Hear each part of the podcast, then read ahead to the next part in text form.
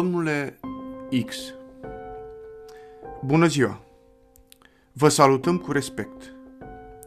Vă aducem la cunoștință, vă dăm această veste tristă, că fiul dumneavoastră, poetul X plus unu, a căzut în război.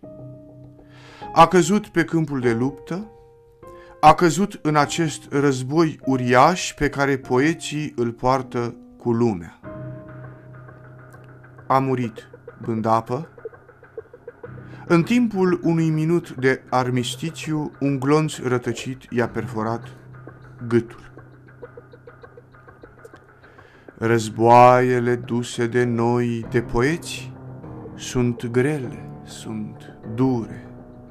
Se poate întâmpla, cum vedeți, ca în timpul scurt al unui minut de armistițiu, un glonț rătăcit să streacă prin epiglotă.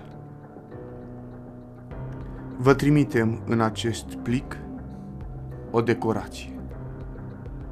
Vă lăsăm jos la notele de subsol resturi, fragmente, din ultimul cuvânt pe care fiul dumneavoastră, poetul X plus unu, a încercat, dar n-a mai putut să-l zică. Vă reamintim că gâtul tocmai îi fusese străpuns, deci găurit dintr-o parte în alta, de un glonț ce se rătăcise de-a lungul, de-a latul acelui deja menționat scurt minut de armistițiu.